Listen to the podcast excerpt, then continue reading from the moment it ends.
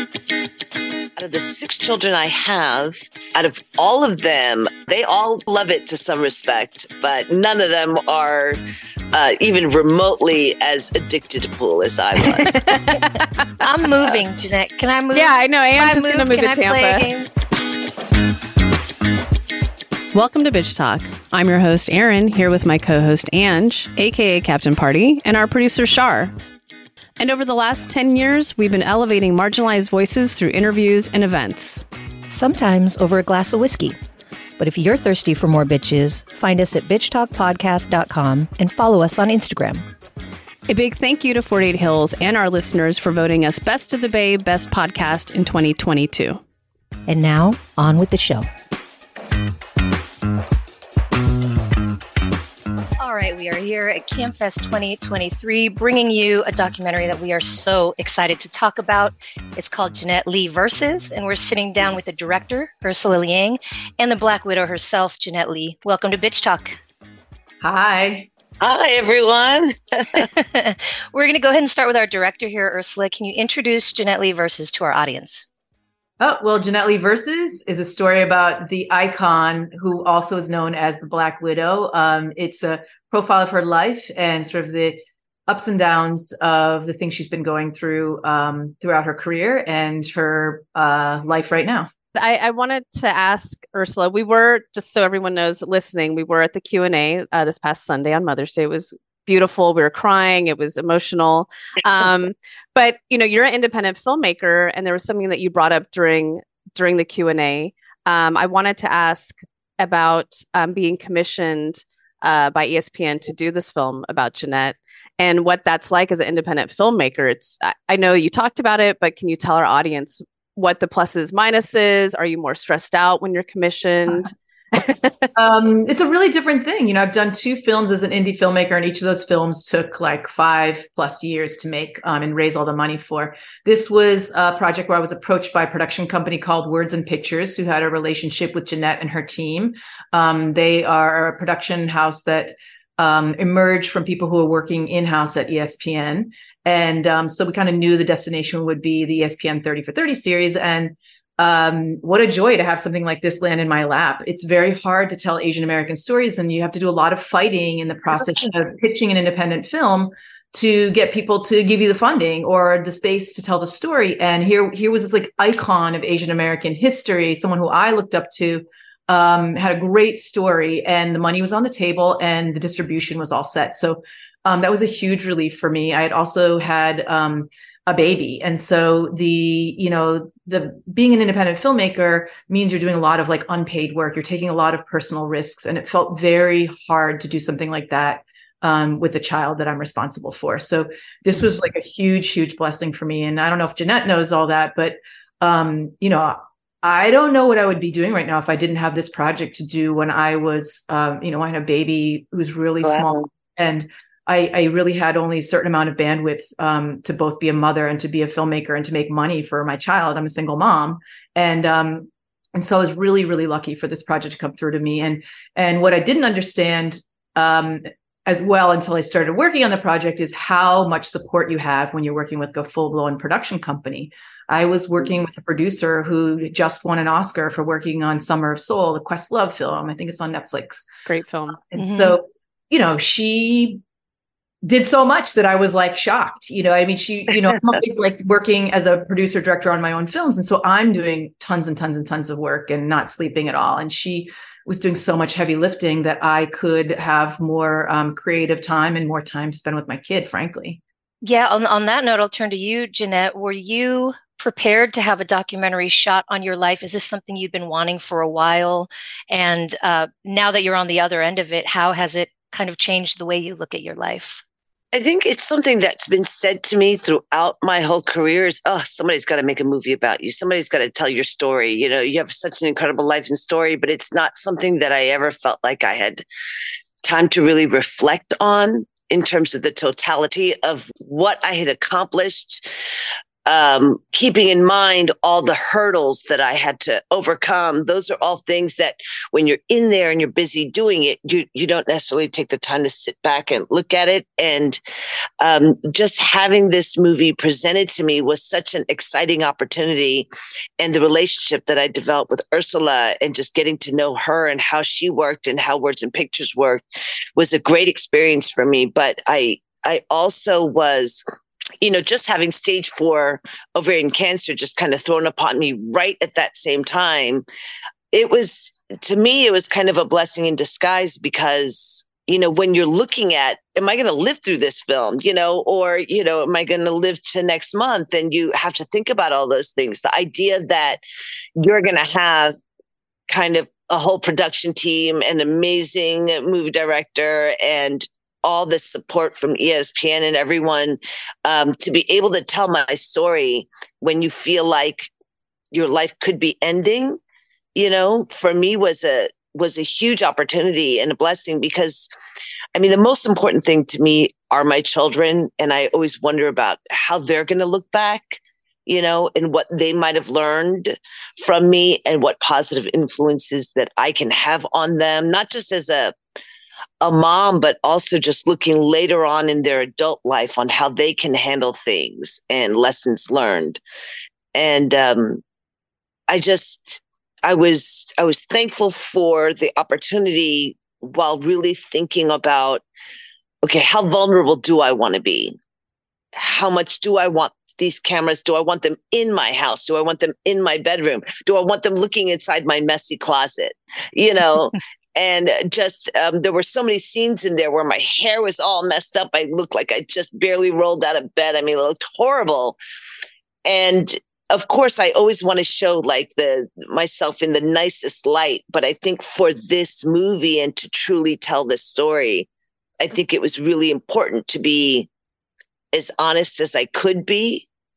And i had to put a lot of trust in in ursula that she would know where that kind of line is of how to show the true, authentic Jeanette Lee and the reality of what she's dealing with while still like not embarrassing me. You know what I mean? I mean, not that she would ever, but I wouldn't say she embarrassed me, but I'm saying myself feeling embarrassed.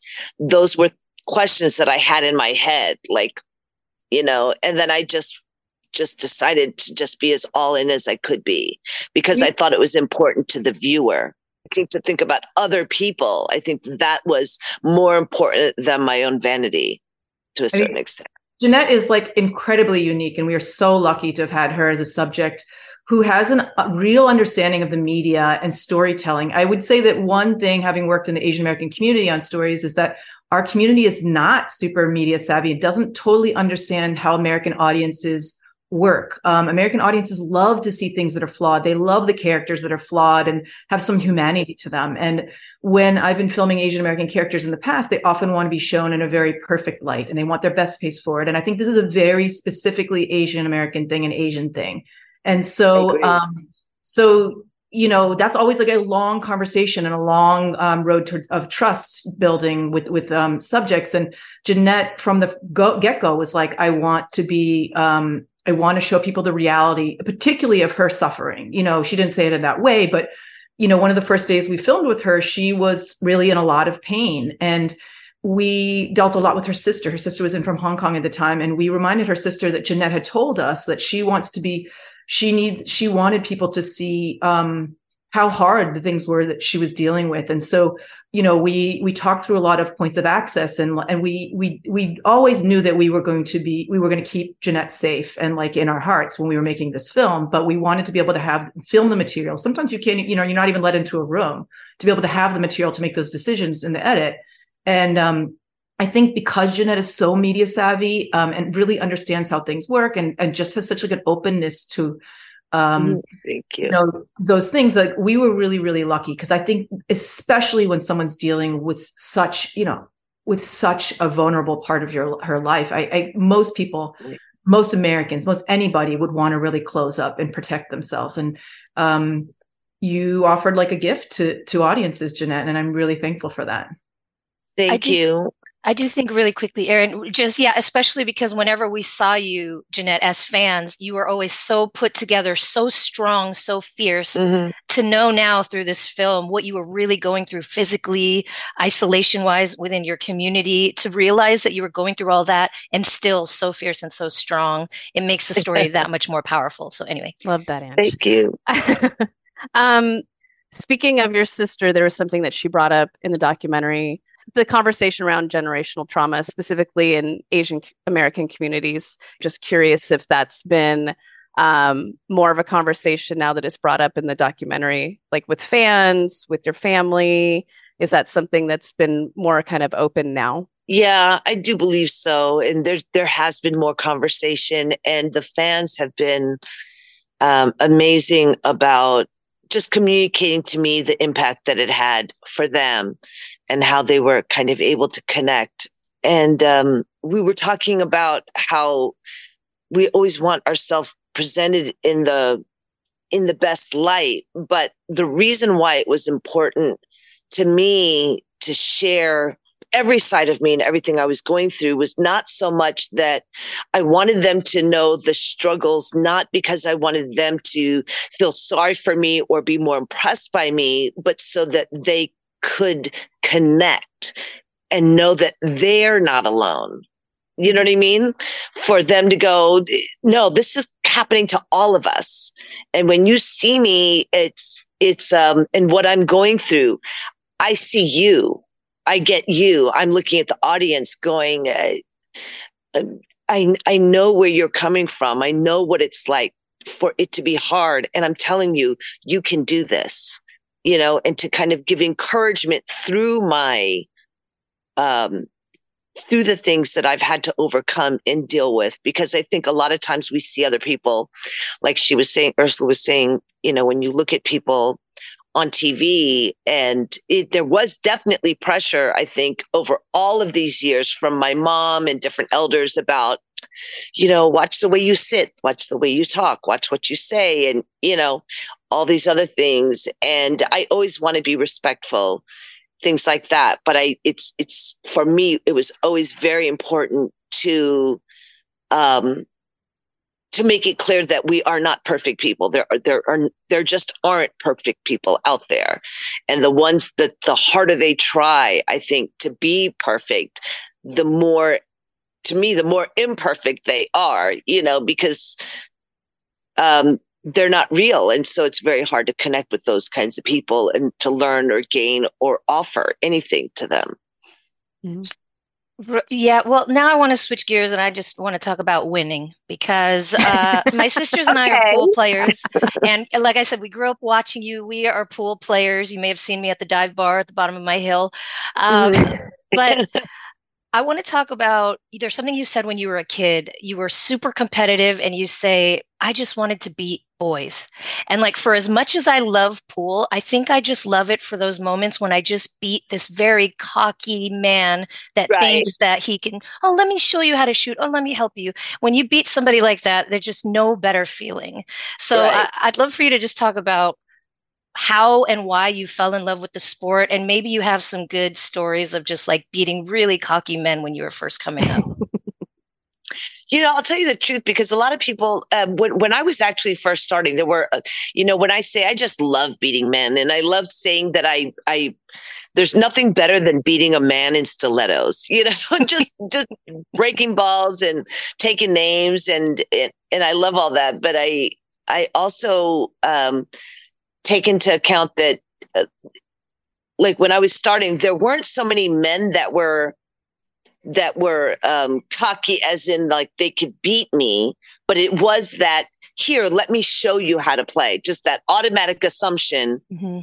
that just me walking as a woman, you definitely can teach me how to play, and and for me to go, let me turn that around a little bit for you. You know, it mm-hmm. it's it's a wonderful feeling, but I will say that there were, it, it wasn't cocky so much as being disrespectful, but it was just always assuming that you're just this frail little girl thing and there's no way that I could figure this out on my own, even though all the men do it. And the mm-hmm. number of men that have said, So who taught you how to play? And I'm you know, and I could say, well, who taught you how to play? Well, I just started playing in pool rooms, and I'm going, me too. you know, and that was that was my whole career. And I would say there's still people that would, uh, men, not really women so much, but but men that would say, so who taught you? You know, who was the guy that that taught you everything? And I don't think that that's automatic with guys that play pool. Like, who taught you? I, I never mm-hmm. hear people asking those questions or hearing the other male pros being interviewed with that kind of question on, you know. Mm. I like it, it back at them. I think that's what we've got to do. We got to just um, ask that question right back to somebody because people, there's so much mansplaining and there's so much. Yes. Um, you get very specific line of questions when you're a woman doing anything, when you're an Asian American person doing anything. Just, just reverse, reverse the uh, point of view and how ridiculous do some of these things sound. Mm-hmm. Yeah, I remember when I first moved to Indianapolis, and they, you know, there was um, a guy that said, "Yeah, you Chinese people really know that math. I know that's why you became number one." you know, and I said, "Well, actually, I'm Korean American," and and he's like, "Well, you know, it's the same thing." Oh, and I'm like, where are you from? Kept digging, you, you, know, and it, it just, it, but I, I remember just as I was younger, it would just make me so angry. And that for me, that's changed in the way that, um, you know, as you get older, you start to kind of look at the other point of view and, um, and see, you know, what made this person like this. A lot of these people they're not looking to um, disrespect you. They're just really that ignorant you know? So instead of me getting angry i think it's more important that i try to be part of the answer in educating advocating and um, you know saying well you know and taking the time to explain instead of me rolling my eyes and wanting to flip them the finger or you know things that i might have felt when i was younger. Um, now it's who can you know how much more can i talk about my ethnicity or my culture or the way that we were raised and how that fits in america as an asian american and you know introducing people to korean food or you know the way that we think or or how we behave at home and the differences in the way that our children are raised to respect elders you know and look at our seniors in our community. I mean, mm-hmm. I know with Koreans, I mean, harmony, harmony, like the the elders, it, all the respect is on them, and they get fed first. Whereas in Americans, a lot of times, you know, you feed all the kids first. But with Koreans, the respect goes to the elders first, and there's a lot of, I think, really beautiful things about um, what we do and what we have to offer that isn't publicized enough, I guess, mm-hmm. or talked about enough. And so I kind of has slowly switched gears into kind of thinking more along that line, educating. Jeanette, out of the children that you you have, which ones want to play pool? Which ones are curious about your career? And what do you tell them about your career? Well, out of the six children I have, I have three still living at home, which okay. is my year old, my 13 year old, and my 12 year old. That's Cheyenne, Chloe, and Savannah. Okay. I also have two my my two stepdaughters who we married when they were six and seven. So they're my babies. They're my daughters. And my son, John, who I adopted yes. when he was 14. And um, out of all of them, I didn't find out that Morgan played in an APA pool league till she was in her mid uh, let me see, actually, till she was in her late 20s, I think. Wow. And my son John has always played pool. Uh, when I, w- I would go play pool, he would play pool with me or go play with friends. And I think that he plays, plays in a pool league in New York City. They're at Amsterdam Billiard Club. And my two youngest one, the 12 and 13 year old, uh, used to and will be rejoining in August the juniors pool division that we have here it. in Tampa.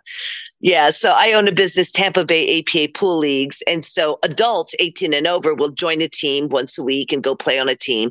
And it's social and fun, amateurs only. It's just like joining a dart league or a bowling league or something like that.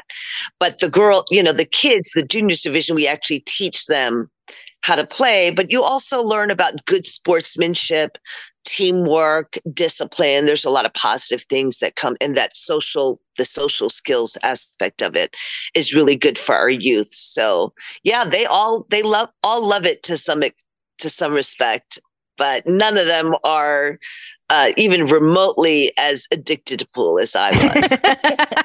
I'm moving, Jeanette. Can I move? Yeah, I know. I'm just going to move Can to I Tampa. play a game with you? Oh, what a dream come, Come true on. that would be. well, thank you both so much for being with us. We loved this film. We wanted it to be twice as long. We're waiting for the sequel. Um, Ursula, can you tell us where we can watch this and, and when it's coming out?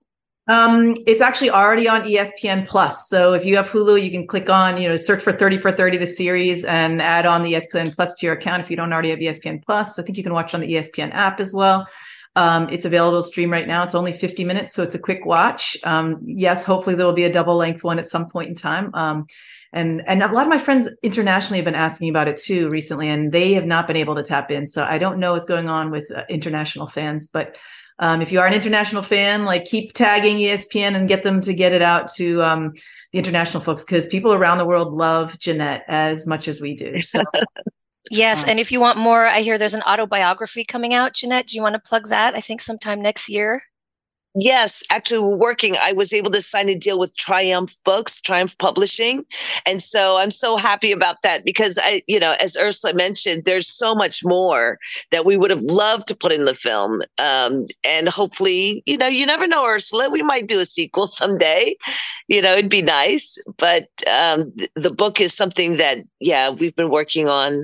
Um, actually started this year. So hopefully it will be out by next year. We'll be done by the end of this year and then hopefully out in the market by next year. And I don't know if we mentioned here, but uh, I still have a lot of people asking me, how am I doing now? So I am in remission. So I just wanted to say that before we say goodbye. Thanks to uh, they, they still have me on chemotherapy, so I'm taking Lynparza, which is Mm. I, I think a fairly new drug, but it's kept me alive and well. So hopefully I'll be on Lynparza for the rest of my life, and you'll you'll never get rid of me. I'll just be around.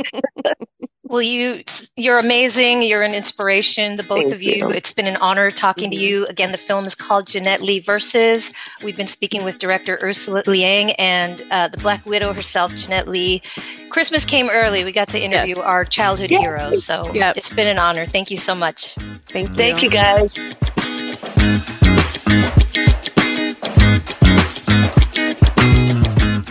Thanks for joining us on today's show. You can find more information about this episode in our show notes. If you're missing us, you can visit us at bitchtalkpodcast.com to sign up for our newsletter and buy us a cup of coffee.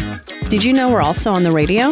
You can find us at bff.fm. And lastly, rate and subscribe wherever you listen to podcasts. All the cool bitches are doing it.